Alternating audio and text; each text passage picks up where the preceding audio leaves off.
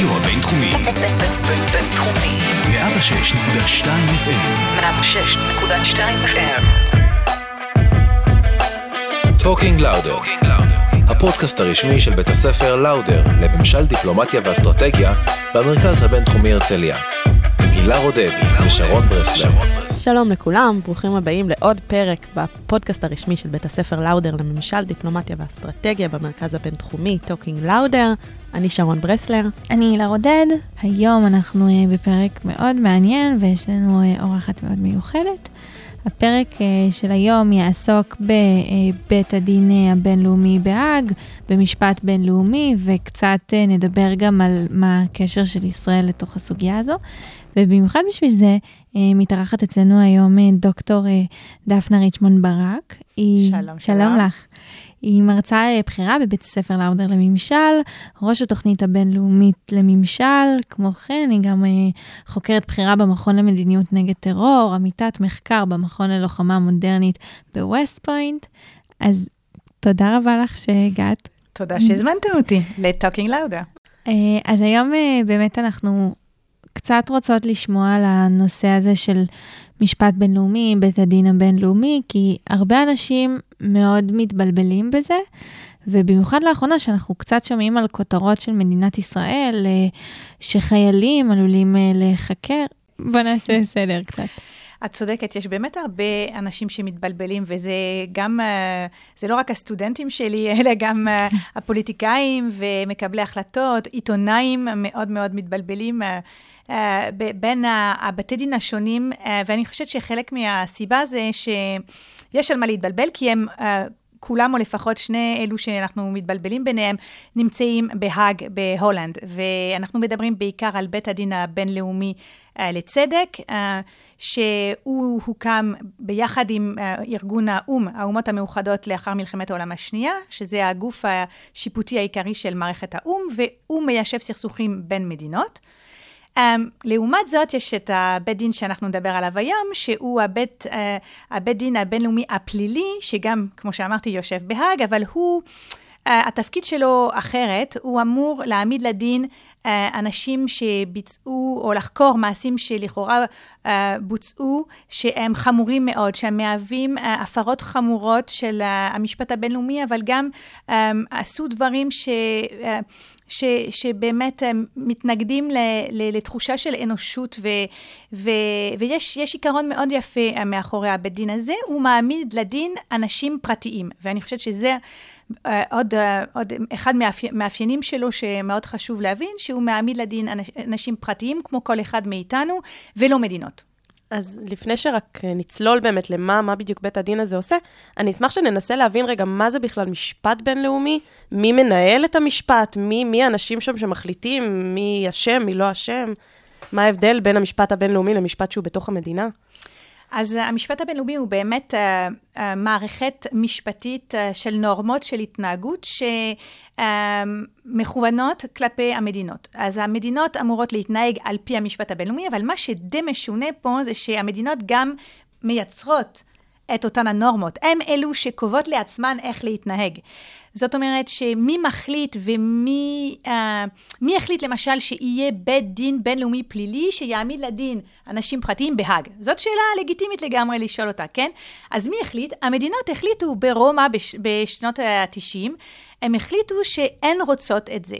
והיה כמובן מספר רב של מדינות שהחליטו um, לקרות אמנה שהקימה את אותו הבית דין. אז מה שעומד מאחורי כל המסגרת וכל ה... הסיפור הזה זה בעצם המדינות עצמן, אבל כמובן שיש הרבה השלכות לאחר מכן, גם על אנשים פרטיים וגם גם אולי אפילו, כמו שנראה עם ישראל, על מדינות שבהתחלה לא רצו להיות חלק מאותו מנגנון, איכשהו המנגנון גם רלוונטי כלפיהן. והחוקים שבית הדין הזה אוכף, זה אותם חוקים שהמדינות עצמן החליטו אה, עליהם, או שיש איזשהו ספר חוקים בינלאומי שכולם uh, כפופים אליו. רוב הזמן המשפט הבינלאומי הוא לא בא כדי להחליף את המשפט הפנימי. זה, זו מערכת משפטית של נורמות שקיימת לצד, לצידה של המערכת הפנימית. לפעמים היא מחזקת אותה, לפעמים היא מוסיפה דברים שאינם קיימים במערכת הפנימית, אבל Um, זה לא, אבל זה לא ממשל על, כי, כי המדינות באמת שולטות על זה ויש להן הרבה מה להגיד בנושא. אבל זה, זה, אלו נורמות נוספות ש, שבאות, בדרך כלל כשאנחנו מסתכלים על זה מנקודת המבט של משפט בינלאומי הפלילי ספציפית, המטרה כאן היא um, להיות סוג של ברירת, ברירת מחדל. כי uh, אנחנו מצפים הרי שהמערכת הפנימית של המדינות היא זו שתחקור ותעמיד לדין את מה שקרה בשטח של אותה מדינה, או מה שהאזרחים שלה עשו. אבל לפעמים המדינות לא עושות את זה, נכון? מכל מיני סיבות, שיקולים פוליטיים, אולי כלכליים, אולי... מה, מה שתגידו. אבל השאלה, מה קורה כשהמדינה עצמה מחליטה שבן אדם שלכאורה ביצע פשעים חמורים, כשהמדינה עצמה לא חוקרת או לא מעמידה לדין, אז בעצם המערכת הבינלאומית באה כדי להשלים, כדי למלא את החלל הזה. וזה הרעיון העיקרי מאחורי המשפט הבינלאומי הפלילי וקיומו של בית הדין הבינלאומי הפלילי עצמו. ועל איזה בעצם פשעים אנחנו מדבר, מדברים? כי אם זה פשעים שהם בתוך המדינה, אז אני מניחה שזה לא משהו שמעניין את בית הדין הבינלאומי. כשאת אומרת פשעים מאוד חמורים, mm. מה הכוונה? אז יש, uh, יש כמה סוגים של פשעים. Uh, פשעים, uh, פשעי מלחמה, שזה הפרות חמורות של דיני מלחמה, פשעים נגד האנושות, וכמובן רצח עם, שזה הפשע הכי חמור. Um, אלו פשעים שהמערכת הפנימית יכולה להכיר בהם אבל עוד פעם, אם היא מכירה בהם והיא עושה את העבודה שאנחנו מצפים ממנה, המערכת הפנימית, והיא חוקרת והיא מעמידה לדין, אז אין צורך בכלל במערכת הבינלאומית. המערכת הבינלאומית היא באה עם הקרימינליזציה של אותם, אותן התנהגויות, רק במידה שהמערכת הפנימית לא, לא, לא הצליחה או לא רוצה uh, למלא את מה שאנחנו רואים כתפ, כתפקיד שלה בסופו של דבר. אז אם באמת עכשיו אנחנו אה, נעשה סדר למאזינים, בעצם במדינה אה, מתוקנת מצפים ממנה לנהל את ענייניה הפנימיים, והמשפט הבינלאומי נכנס בעצם בוואקום הזה, אה, שאם לא היה אותו, אז המשפט הבינלאומי היה מתייתר. זה נכון, uh, כי עוד פעם, uh, אני חושבת שאת מתארת את זה ממש בדיוק כמו שזה, במובן הזה שזו השלמה, זה לא במקום, כי המשפט הבינלאומי, בגלל ש... הוא תוצר של המדינות עצמן, הוא גם מכבד מאוד את הריבונות של המדינה. Mm-hmm. ושל המדינות. זאת אומרת, שהוא לא בא כדי להגיד, אוקיי, אנחנו את זה, נעשה את זה במקומכן, המדינות הריבוניות. לא, הוא בא להגיד, אנחנו נשלים, המערכת הבינלאומית תשלים אתכם אם אתם לא, לא עושים את זה. זה מה שקרה לאחר מלחמת העולם השנייה והקמת uh, בתי דין של נירנברג, למשל. אז, אז זהו, נשמח לשמוע גם קצת uh, מבחינת רקע, מה... איזה מקרים בעולם הובילו את העולם לעצור ולהגיד, רגע, אנחנו צריכים פה אה, בית דין. אז, אז למשל, לאחר מלחמת העולם השנייה, היה צורך להעמיד לדין, היה רצון וצורך להעמיד לדין את האנשים שביצעו את הפשעים החמורים אה, במהלך המלחמה, כולל כמובן אה, מפקדי הנאצים וכולי. ולא הייתה מדינה שרצתה לעשות את זה באופן uh, עצמאי. וכמובן גרמניה לא הייתה עושה את זה, עוד פעם, מכל מיני שיקולים פוליטיים ושל מורכבות של העניין uh, כלפי האזרחים שלה. אז היה צריך שיקום גוף שבסופו של דבר מייצג את הקהילה הבינלאומית כולה. ו- ופה זה אותו רעיון שעומד מאחורי ה-ICC. זה לא פעם ראשונה, אגב, לא היה רק את נירנברג, היה כמובן גם את טוקיו, אבל גם בהיסטוריה, הרעיון הזה של קהילה בינלאומית שמייצגת ו- ו- ומשלימה איזשהו חלל, היה קיים. אבל הוא, uh, uh, זה, זה הפך להיות יותר מוסדי ויותר... Uh, ולמראית עין, כן, של כל הקהילה הבינלאומית, באמת עם uh, מלחמת העולם השנייה והקמת הבית דין הזה של נירנברג, שהעמיד לדין את, ה, את הנאצים. ושעשה את זה בשם הקהילה הבינלאומית. זה לא היה גרמניה, זה לא היה צרפת, זה היה כולם ביחד. אה, זהו, האמת, את אומרת בשם הקהילה הבינלאומית, אותי מעניין, הרי ממה שאנחנו מכירים מבתי משפט, אה, או לפחות מסדרות אה, של בתי משפט שיצא לי לראות, יש תובע ויש נתבע, ויש בעצם בן אדם שעומד מאחורי התביעה. יש מישהו שמחליט שהוא עכשיו רוצה לתבוע בן אדם אחר. במקרה של תביעה בינלאומית, את אומרת, אתה, אתה מייצג את העולם, מי הבן אדם שמחליט שעכשיו מבצעים תביעה. מצוין. אז, אז זה תהליך מאוד מורכב של מינוי uh, התובע של בית הדין הבינלאומי הפלילי, שעכשיו uh, uh, זו אישה שקוראים לה פאטו בן סודה, uh, שמסיימת את תפקידה uh, בסוף, uh, ביוני uh, 2021, ויחליף אותה אה, מישהו אחר מאנגליה, אז את אומרת, למה מגמביה ולמה מאנגליה? אה, איך הדבר הזה, אה, אם, אם, אם הבן אדם אמור לייצג את הקהילה הבינלאומית, איך, איך, איך מגיעים לבן אדם אחד שבסופו של דבר יהיה לו את הכוח הזה mm-hmm. להיות תובע, כי זה הרבה מאוד כוח. אה, אז צריך להבין שעומדים שם, שופטים שם, שופטים שהם שופטים בינלאומיים, שהמדינות uh, מציעות שמות, שזה עובר איזשהו תהליך של מינוי של השופטים. Uh, הם לא אמורים לייצג את המדינות שלהם, אלא באמת את הקהילה הבינלאומית כולה, והם עומדים שם, ויש גם תובע שעובר uh, מינוי גם כן. שוב, שוב פעם, זה תהליך שהוא כמובן מאוד פוליטי, אבל גם על פי כללים uh, שנקבעים מראש, ו, ו, וזה, וזה התהליך. אז, uh, אז, אבל המטרה עוד פעם להגיע לאיזושהי תוצאה שיש חלוקה גיאוגרפית, התערבות של המדינות, כדי שבסופו של דבר זה, זה ייצוג של הקהילה הבינלאומית. זה, זה הרעיון המרכזי. בתוך בית הדין יושבים נציגים מכל מדינות העולם? לא מכל מדינות העולם, יש פשוט מספר של שופטים, שכל אחד מגיע מהרקע שלו, כמובן היה שופט כנראה אה, במדינה שלו, יש לו רקע, רקע דיפלומטי, רקע במשפט בינלאומי, אולי הוא, ש... הוא היה שופט ב... או שופטת בבית דין אחר, בית דין בינלאומי אחר. אה, אלו באמת אנשים שבדרך כלל יש להם קריירה מאוד מאוד uh, מרשימה, uh, ובאיזשהו שלב הם מקבלים מינוי ל-ICC. ICC, אנחנו מזכירים, זה בית הדין הפלילי בהאג. נכון, בית הדין הבינלאומי הפלילי, אבל האמת שהתהליך של מינוי השופטים הוא גם... Uh, הוא שונה, אבל הרעיון, אותו רעיון גם ב-ICJ, ששם יש גם שופטים שאמורים לייצג את הקהילה הבינלאומית, ולא את המדינה שלהם. הם אמורים להיות באמת uh, ניטרלים. אז המטרה לייצר את הגוף הזה זה בעצם היה סוג של uh, רצון uh, ליצור uh, סדר עולמי חדש, סדר גלובלי, להנחיל נורמות לשאר uh, מדינות העולם, נשמע משהו בסופו של דבר שהוא חיובי דווקא. מאוד חיובי. צריך להבין שבשנות ה-90, זה, זה, זה נושא שהיה על הפרק 100 שנה, פחות או יותר, אבל בשנות ה-90 זה הפך להיות, כי התקרבו לזה שזה יהפוך למציאות. זה היה סוג של אוטופיה, של אפוריה, של או, אנחנו סוף סוף אולי נצליח להקים בית דין שיהיה קבוע, כי זה מה שמאפיין את ה-ICC, כן? זה לא בית דין שמקימים אותו כל פעם לצורך מסוים, כמו הבית הדין הבינלאומי הפלילי ליוגוסלביה שהיה, או, אה, או אחרים כמו רואנדה וסיירה ליאון. אה, שהיו... זה בעצם מה שהיה קורה לפני שהקימו את בית הדין, היו מקימים בתי דין רק לצרכים, לצורך סוגיה ספציפית. נכון, עדיין אפשר לעשות את זה, אבל זה פחות רלוונטי, יש לזה גם יתרונות מסוימות, אבל uh, זה, זה, זה הפך להיות פחות רלוונטי בעידן ה-ICC, שזה בית דין קבוע ש, uh, שיכול לדון בכל סכסוך, פחות או יותר, על פי כללי סמכות כמובן. Uh, אבל האפוריה הזאת של שנת ה-90 היא הייתה מאוד ניכרת, ושזה סוף סוף הפך להיות מציאותי.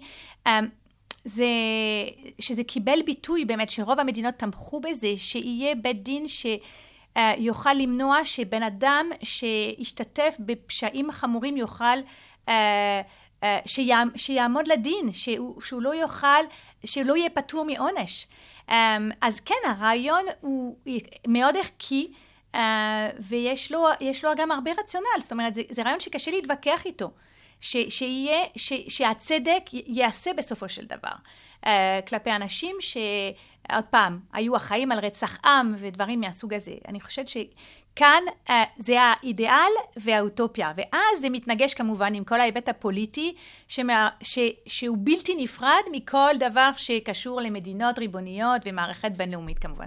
אם, אם כבר אנחנו מדברים באמת על העניין הפוליטי, אז איך מצליחים בעצם לנתק את המשפט? האם המשפט הזה הוא יותר משפט, או האם הוא יותר פוליטיקה? זאת השאלה. המשפט הבינלאומי הוא משפט, אמ, אבל הוא מתנהל בעולם מאוד פוליטי. אמ, אגב, זה גם נכון במידה מסוימת במערכת הפנימית המשפטית של המדינות, אבל פה בגלל שהשחקנים הם מדינות ריבוניות, שיש להם אינטרסים חיוניים, ש, uh, שיש להם אינטרסים ביטחוניים, uh, וכמובן רוצים לשמור על, על, על הריבונות ועל היכולת לקבל החלטות ולמשל להחליט מי הם חוקרים ומי הם לא חוקרים ומי הם מעמידים לדין ומי לא, אז כמובן שההיבט הפוליטי הוא שם. Uh, והוא בלתי נפרד, אז צריך באמת לנסות לנתח ולהבין את כל מה שמתרחש שם כמערכת משפטית שמושפעת כמובן מהאווירה הפוליטית מסביב. למשל, אנחנו רואים את זה ממש בצורה מובהקת בעניין ה-ICC, ש... Uh, מה שקרה עם ממשל טראמפ זה שממשל טראמפ אה, הפעיל סנקציות כנגד התובעת של בית הדין הבינלאומי הפלילי וגם עוד מישהו בתוך בית הדין אמ, והיחסים היו מאוד אמ, מתוחים, בוא נגיד, בין אה, טראמפ... באיזה טענה הם... אה, בגלל אה, אפגניסטן, נכון? כן, בגלל שעומד אה, על הפרק חקירה של, של, של חיילים אמריקנים בשטח של אפגניסטן במהלך המלחמה שם. אה, אז הטילו סנקציות, ו, ואז אה, היה צריך לתת אה, החלטה בנושא של... של ישראל ושל פלסטין, זאת אומרת בעקבות הבקשה של פלסטין לחקור מעשים שבוצעו לכאורה על ידי חיילים ישראלים בשטח של פלסטין. אה, ומה קרה? למה אני מספרת את כל זה? כי בסופו של דבר אה, ראינו שהתובעת שה- של בית הדין הבינלאומי הפלילי חיכתה ל- ל- ש- שביידן, שממשל אה, ביידן יגיע לשלטון בארצות הברית כדי להוציא החלטות. אז זו רק דוגמה כדי לה- להביא את, ה- את, את הדוגמה הזו, כדי אה, להדגים שכן הפוליטיקה משפיעה, לפעמים זה, זה גורם להחלטה אה, שנדחתה למשל, כמו במקרה הזה, כדי אה, להגיע לאווירה קצת יותר רגועה בזירה הפוליטית הבינלאומית. הרבה פעמים דווקא שומעים שהמשפט הבינלאומי זה סוג של אסוציאציה שאולי אה, חסר אה, שיניים. בהקשר הזה של מדינת ישראל יש ממה לחשוש? פה אנחנו בדיוק במקרה ההפוך, כן? שלכאורה יש פה uh, קצת שיניים, כן? כי יש משמעות של חקירה והעמדה לדין של אנשים פרטיים מחוץ למדינת האזרחות שלהם, שזה משהו שהוא לא נעים לאף אחד, אוקיי? הוא לא נעים לאף אחד, אבל לכאורה יש השלכות מאוד קונקרטיות לתהליכים הללו. ואז כשאנחנו רואים שהדברים האלו כן מתממשים בסופו של דבר, אז מה מה קורה? המדינות אה, לא מקבלות את זה בקלות, כן? המדינות קצת נלחמות נגד זה, אז, אה, אז פה אנחנו, אנחנו דווקא בתוך איזשהו אה, אה, ענף של המשפט הבינלאומי שהאכיפה דרך בית הדין הבינלאומי הפלילי הזה היא אפשרית. השאלה היא אם העולם מוכן לקבל את זה או לא. אה, ובמקרה של ישראל העניין הוא מאוד מאוד רגיש. Uh, למה? כי האכיפה מתבצעת למרות שישראל החליטה מלכתחילה, וגם ארצות הברית, אותו סיפור, כן? שתי המדינות האלו החליטו מלכתחילה לא להיות חלק מאותו מנגנון. ומה שקורה זה השיניים, למרות זאת, מגיעות עד אליהן. וזה משהו שהן הן מנתחות, הן מפרשות כפוגע בריבונות. זאת אומרת, אנחנו החלטנו להישאר בחוץ. איך, איך השיניים מגיעות פתאום אלינו? אז זה, זה אחד מהדברים שאני חושבת הקהל הישראלי פחות, פחות מבין. ומה בפועל, אני, כאילו, אם אנחנו מסתכלים באמת על המשפט הפנימי, אז אם עכשיו מישהו מורשע באיזשהו פשע, אז הוא מקבל עונש. Mm-hmm. מקבל עונש להיכנס לכלא, לצורך העניין, או עבודות שירות, או כאלה, כאלה ואחרים. אה, מה בסופו של דבר העונשים שיכול לתת את בית הדין הבינלאומי? איך זה בא לידי ביטוי? כלא. אה, יש כלא שאפשר לשבת בו. יש כלא בינלאומי? כן, שאיפה בהולנד. וואלה. וואו. לא, אני לא ידעתי את זה. קרב לבית הדין. כן, אני מקווה שאתם לא תצטרכו להכיר אותו, וגם אני לא. ובפועל יש באמת אה, אנשים שהולכים לכלא? כן, יש אנשים שהולכים לכלא בכל בתי הדין הבינלאומיים. כן. כמה אנשים אפשר, יושבים אפשר בבתי לערער כלא? על, כמה- על חלק מהעונשים, אבל בסופו של דבר, אה, כמה אנשים נמצאים בכלא כרגע, זה אני לא יודעת. ואנשים שנמצאים שם זה רק על באמת פשעים ממש חמורים? זאת אומרת, כן. פשעי מלחמה, דברים... כן, הפרות חמורות uh, של המשפט הבינלאומי, אבל uh, צריך להבין שגם מה שאנחנו מפרשים כפשע חמור, אני אתן לכם דוגמה שאולי ככה, כי אנחנו דיברנו על רצח עם ועל דברים באמת mm-hmm. חמורים מאוד, אבל למשל יש uh, פעיל טרור מארגון שהוא שייך uh, לאל-קאעידה, uh, שקוראים לו אל-מחדי, שהוא בא מ- uh, ממאלי, שהוא כרגע בכלא, uh, כי הוא כיוון פעולות צבאיות כנגד אתרים תרבותיים ודתיים במאלי. כלומר, והוא הפר בזה את דיני המלחמה, uh, במובן הזה שאסור לכוון נגד מטרות uh, אזרחיות, וכמובן uh, אתרי תרבות ומורשת של המדינות זה, זה משהו שהוא מאוד מוגן בזמן מלחמה. אז הוא קודם כל הפעיל טרור הראשון שעמד לדין ב-ICC, שזה אני חושבת תקדים מעניין, וגם uh, הוא, הוא בעצם משתייך לאנסר דינה, ו, ודבר שני, הוא, הוא משרת עכשיו את ה... זאת אומרת, הוא... הוא עכשיו יושב בכלא על זה שהוא קיבל עונש על זה שהוא כיוון את ה, אה, למטרות הללו. אז האם אנחנו חושבים שזה הדבר הכי חמור שאפשר לעשות? האם אנחנו חושבים שההתנחלויות זה הפשע הכי חמור שעוד פעם, ש... אה, אם אנחנו משווים הכל לרצח עם, אז אולי אנחנו גם מקבלים mm-hmm. תמונה קצת מעוותת מה, מהמציאות, אבל יש פשעים מסוימים שהם נכנסים תחת הסמכות של ה-ICC, וה-ICC רשאי להעמיד לדין על אותם uh, הפשעים. אמרת קודם שישראל וארצות הברית בחרו לא לקחת חלק במנגנון הזה. אמ, שבתפיסה שלי זה נשמע מאוד הגיוני, זאת אומרת, אם אתה לא חלק מהדבר הזה ואי אפשר לתבוע אותך, אז אתה נמצא במקום טוב. למה מדינות בוחרות דווקא כן לקחת בזה חלק? אה, אז זאת שאלה מעניינת. חשבתי שתשאלי למה הם, הם החליטו לא לקחת חלק, אבל למה המדינות כן מנ... אה, רוצות לקחת חלק ב...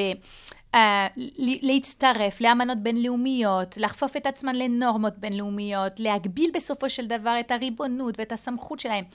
יש מלא סיבות לכך. הסיבה הכי גדולה היא קודם כל, המדינות רוצות לשחק על פי כללי המשחק. הן רוצות להראות טוב, הן רוצות להיכנס ליחסים uh, עם מדינות אחרות, הן רוצות להיות חלק מהמשחק הזה שאנחנו קוראים לו המשפט הבינלאומי, מהמסגרת הזו. הן לא רוצות להישאר בחוץ. להישאר בחוץ זה משהו שהן בדרך כלל מנסות למנוע אותו. גם איראן היא צד לרוב, לרוב כמעט כל האמנות בזכויות אדם. למה?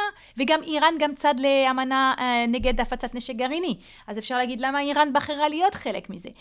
כי יותר קל במידה מסוימת להיות חלק ממנגנון, קודם כל כדי להשפיע עליו, וגם כי זה לא נראה טוב להישאר בחוץ, ואז סוג של אה, גם אה, העברת מסר שאולי משהו שאני עושה לא בסדר. אז אם אני חלק, אז אני משתתפת ואני, אה, ואני, ואכפת לי גם.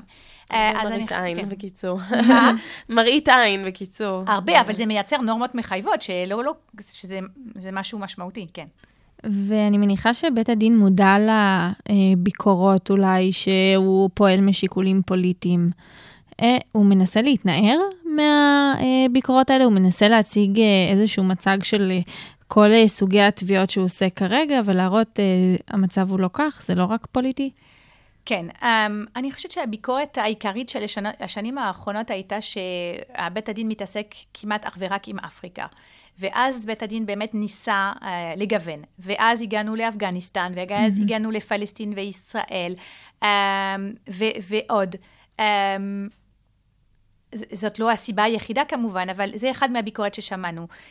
באופן כללי, אה, ניתן להגיד שבית הדין הבינלאומי הפלילי כן סובל מאיזשהו היעדר לגיטימציה, או לגיטימציה נמוכה, בוא נגיד, ו, וחשוב לו, והיה איזשהו דוח שגם, אה, ש, שהוצא אה, לא מזמן, שדיבר על הדברים שכדאי לבית הדין הבינלאומי הפלילי לשפר, כדי באמת להגיע למצב שהוא גם בית דין יחסית צעיר, כן? רק mm-hmm. מ-2002 פועל. אז זה בית דין שהוא צעיר, יש לו מה ללמוד, יש לו מה לשפר, אבל להגיד שאין ביקורת, אה, יש ביקורת. Talking Louder. אני אשמח שקצת נצלול רגע לסיפור של ישראל. אם תוכלי רגע להסביר מה, מה בעצם קרה שם, מה, מאיפה פתאום, מה זה? מאיפה הגיעה פתאום התביעה הזאת, מה זה אומר, למה עכשיו? כן. אני, אני, עוד פעם, אני חושבת שמה שהכי חשוב להבין כאן זה איך מדינה, כמו ישראל, בואו נשים את ארה"ב בצד לרגע, אבל זה אותו סיפור, כן?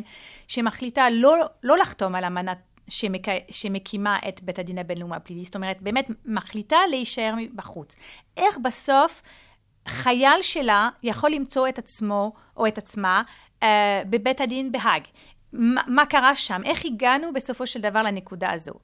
והסיבה היא יחסית פשוטה. היא נמצאת בתוך כללי הסמכות של ה-ICC, של, בית, של אותו בית דין, שאומר שלבית דין יהיה סמכות כדי לחקור ולהעמיד לדין על, על, על מעשים שבוצעו על ידי אזרחים של מדינה שהיא חברה, זאת אומרת, מדינה שכן mm-hmm. החליטה להיות חלק ממנה, על, אז על ידי האזרחים שלה, או מעשה שבוצע על השטח שלה. ופה זה הקאץ' בעצם. ברגע שפלסטין היא בתוך המנגנון, וחייל ישראלי עושה משהו על השטח של פלסטין, הוא נתפס על ידי mm-hmm. הסמכות. גם אם המדינת, מדינת האזרחות שלו או שלה החליטה להישאר בחוץ. וזה אותו דבר בדיוק עם ארצות הברית. ה- ה- חיילים אמריקנים לכאורה אינם אה, נמצאים תחת הסמכות של ה-ICC, אבל הם פעלו באפגניסטן, ואם אפגניסטן היא בפנים, אז כל מה שקרה על השטח של אפגניסטן נכנס לתוך השטח, לתוך הסמכות, סליחה, כולל פעולות של חיילים אמריקנים שם. אז ככה בעצם הגענו למצב שחייל או חיילת ישראלי יכול אה, להיחקר על ידי בית הדין, למרות שישראל אינה צד לאותו מנגנון. אז בעצם העניין הוא שפלסטין בעצם היא מוגדרת כמדינה חתומה על, אה, כאילו שהיא חלק מבית הדין. בדיוק, אז את חוזרת קצת אחורה, ובצדק, כדי להבין, אוקיי, רגע, שנייה, איך פלסטין הפכה להיות חלק מאותו מנגנון. זה סיפור מאוד מאוד ארוך, שמתחיל ב-2009, וב-2009 פלסטין מבקשת מ- להתח... להת... להצטרף. Uh, היא, היא לא נחשבת מדינה, בש... באותו שלב היא משקיפה באו"ם. יש לה מעמד שהיא צברה במהלך, uh, מאז שנות ה-70 פחות או יותר, של משקיפה באו"ם, שזה יחסית מעט, חוbo, מעט זכויות בתוך מערכת האו"ם. והיא מבקשת ליהנות מ... Uh, להצטרף בעצם, לה, לה, להסכים לסמכות של ה-ICC לצורך העמדה לדין של ישראלים.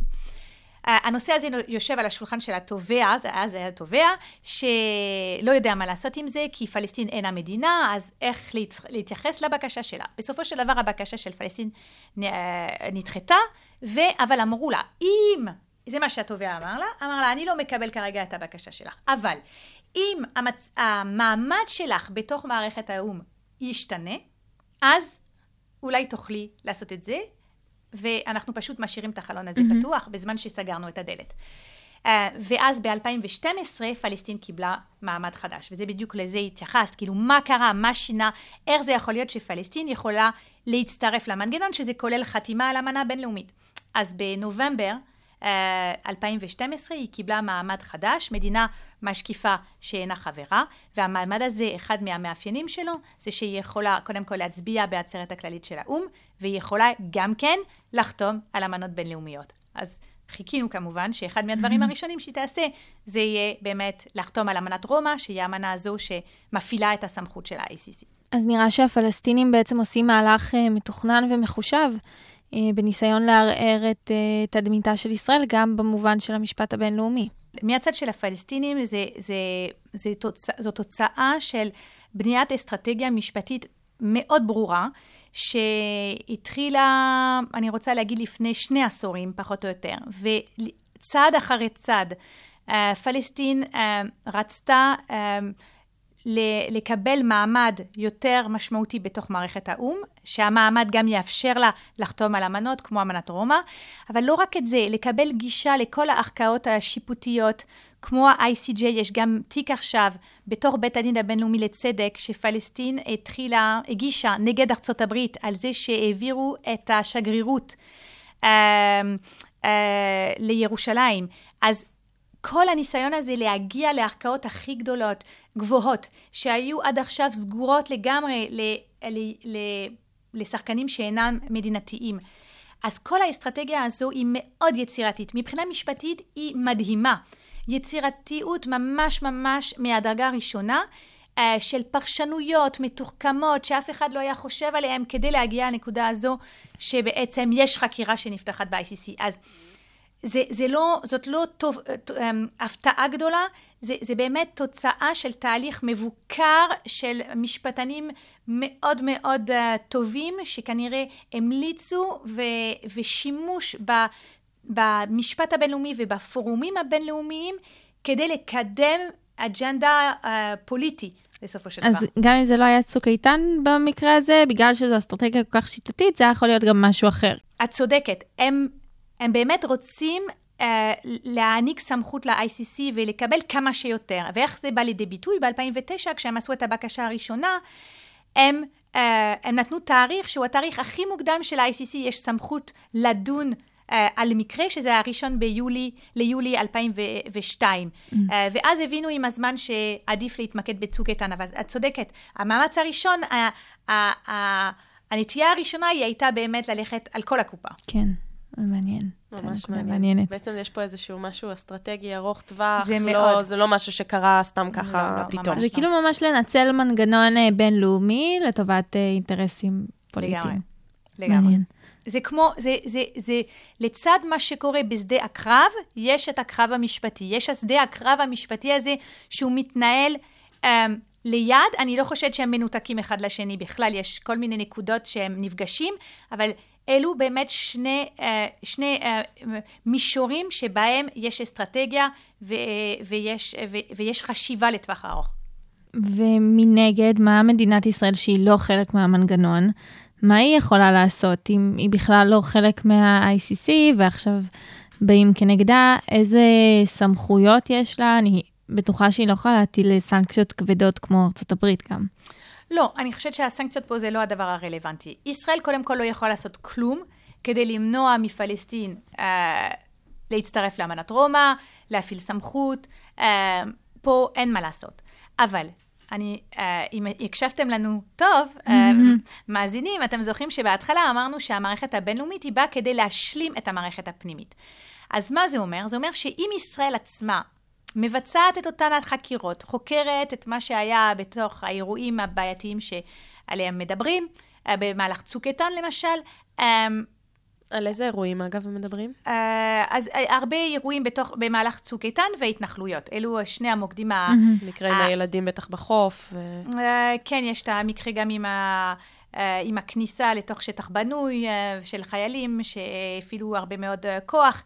אז, אז יש, יש את, ה, את המקרים הללו, אז, אז, אז אם ישראל תעשה את אה, מה שמצופה ממנה כמדינה תקינה וריבונית, כמו שדיברנו מקודם, והיא תחקור את המעשים, אה, אז זה, זה בעצם סוג של פילטר ש... אה, של, שלאחר מכן אין טריגר למערכת הבינלאומית, כלומר, זה, פה נגמר הסיפור. אם ישראל עושה את זה, אז זה לא, הסמכות לא עוברת הלאה לקהילה הבינלאומית. היא יכולה לערער אם נגיד ישראל מחליטה שהיא חוקרת ומוצאת, אה, לא מגיעה למסקנות ממשיות. בית הדין הבינלאומי יכול להגיד, הלו, כאילו לערער? לגמרי.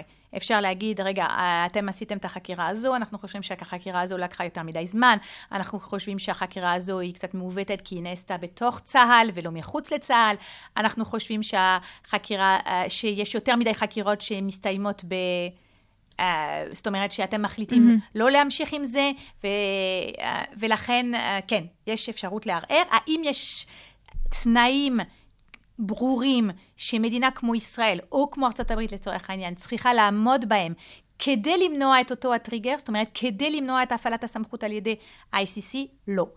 אנחנו מדברים על תחום שהוא יחסית חדש וצעיר ומתפתח של המשפט הבינלאומי, ועדיין, עדיין יש סוג של אי-ודאות על מה בדיוק מדינה צריכה לעשות כדי, um, כדי למנוע את, ה, את, ה, את הפעלת הסמכות החיצונית הזאת. אבל דווקא המנגנון הזה יכול לחזק את הרצון של מדינות לפתור, לחזק את המערכת המשפט הפנימית שלהם. לגמרי, וזה אחד מהדברים שאולי אם אנחנו מסתכלים על הצד החיובי של העניין, באמת אנחנו יכולים לראות שמאז מאז ש, שהתברר שהסיכוי... הסיכון הזה mm-hmm. קיים, מדינת ישראל קיבלה כל מיני החלטות, היא הקימה בתוך משרד המשפטים גוף מיוחד שמתעסק בתביעות בינלאומיות, וגם בתוך מעמד, מאמץ החקירה, החקירות בצה"ל, אני, אני יודעת שנעשו שם כל מיני שינויים. Um, וגם הרבה מאוד עבודה השוואתית של מה קורה בחוץ, מה קורה בקנדה, מה קורה באוסטרליה, מה קורה בארצות הברית, איך שם מתנהלים כדי באמת שהכל יהיה מתואם ו... ו, ו אז, אז באמת כן, זה גורם לשינויים, זה גורם ל, ל, לשיפור ולחשבון נפש, שזה אף פעם mm-hmm. לא רע. אז בעצם הסטטוס כרגע של התביעה נגד ישראל זה שהיא קיימת וישראל מנסה לבצע את המשפט באופן פנימי? Um, אז מה שקורה עכשיו, קודם כל זה לקח מאוד, הרבה מאוד זמן uh, עד שהדבר הזה, עד, שה, uh, עד שהתובעת פתחה באופן רשמי את החקירה על פי בקשתה של פלסטין, מכל מיני סיבות. אחד מהם היא מה הוא שטח, מהו השטח של פלסטין, כי הבנתם שהרי כל, מה ש, כל מעשה, כדי להיכנס לתוך הסמכות, הוא צריך להתבצע על השטח mm-hmm. של פלסטין. אז זה היה כבר סיפור מאוד כמובן פוליטי, כבד וכולי. אה, הם הגדירו את השטח של פלסטין כשטח שכולל את עזה, מזרח ירושלים ו, אה, והגדה המערבית. ו, ו, אז זה מבחינתם השטח של פלסטין, וכל מה שקרה על כל השטח הזה נכנס לתוך הסמכות. היום, איפה הדברים עומדים? אמ, ישראל קיבלה מכתב, על פי הנוהל היא אמורה לקבל מכתב מהתובעת שאומר, תגידו לנו אם אתם חוקרים את העניין הזה ואנחנו אנחנו נבדוק את זה, אנחנו נשמע אתכם ואנחנו נפעל בהתאם. Uh, אני לא יודעת מה ישראל ענתה לאותו המכתב, mm-hmm. זה, זה, אני לא חושבת שזה uh, פומבי, um, אבל צריך להבין דבר אחד, על צוק איתן, אולי יש חקירות ואולי ניתן לחקור ואולי ניתן לעשות משהו, uh, ואני מקווה שמשהו נעשה שם. אבל מה עם ההתנחלויות? ההתנחלויות זה, זה, זה, זאת סוגיה שהיא בעייתית במיוחד, כי הרי כל מה שדיברנו על העניין של משלימות, שאין, שאנחנו מצפים מהמדינה לחקור, אם המדינה עצמה זה חלק מהמדיניות שלה. Mm-hmm. אם המדינה עצמה היא לא רואה את זה כבעייתי, כי, כי הרי זה, זה, מה ש, זה מה שהיא עושה. היא לא, היא לא תחקור את זה. גם ולכן... את מי אבל חוקרים במקרה הזה נכון, של ההתנחלויות? נכון, זה מקבלי החלטות ולא mm-hmm. חיילים, כן? אז הדבר הזה הוא גם משפיע על הדרג המדיני וגם הדרג הצבאי כמובן. זה נכון מה שאת אומרת, וגם צריך להבין ששם כל מה שדיברנו עליו כפילטר, כמה אפשר לעשות כדי למנוע את העברת הסמכות, אינו קיים. ישראל היא לא חלק מהמנגנון. זה אומר שהיא גם לא יכולה אה, לעתור אה, לה, היא לא יכולה להצביע על איזשהו עוול שנעשה לה ושבבקשה שיחקרו? אם היא לא uh, צד? זו שאלה מצוינת. זה לגמרי חרב פיפיות, במובן הזה שברגע שיש סמכות על השטח של פלסטין, זה אומר שלבית הדין גם סמכות לחקור מעשים שבוצעו על ידי פלסטינים עצמם. Mm-hmm. זאת אומרת שישראל הייתה יכולה גם להשתמש בזה כדי להצביע על פשעים שבוצעו על ידי החמאס למשל, אה, או, או פעולות צבאיות במהלך צוק איתן וכולי.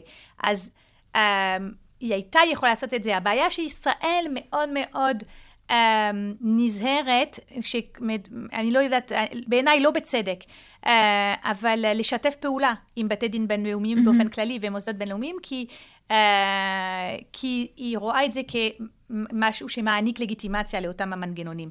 אני לא בטוחה שזה הדבר הנכון לעשות, אבל, um, אבל אם אנחנו רוצים לחשוב על מה ישראל כן יכולה לעשות במהלך הסיפור הזה, אה, כדי לקדם אולי גם את הנרטיב שלה או האינטרסים שלה, זה אולי אחד מהדברים ש, שנמצאים על הפרק. Uh, אני, אני עוד פעם, אני חושבת שזה אחד מהדברים שצריך להבהיר, uh, גם לקהל הרחב, כן? שאיך הגענו לנקודה הזו, מה הם ה, מה מה ההשלכות, מה, מה הסכנות.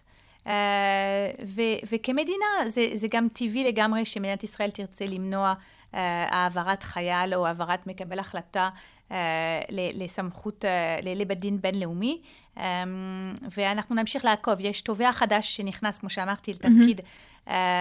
ואנחנו נראה איך הוא, לאן הוא ייקח את זה. זה סיפור שייקח עוד הרבה זמן.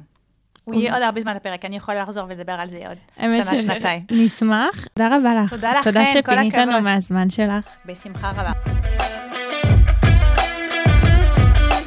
ותודה גם לכל המאזינים, אנחנו היינו Talking Lauder. אתם יכולים למצוא אותנו בכל אפליקציות הפודקאסטים ובאתר הרדיו הבינתחומי. נתראה בפרק הבא.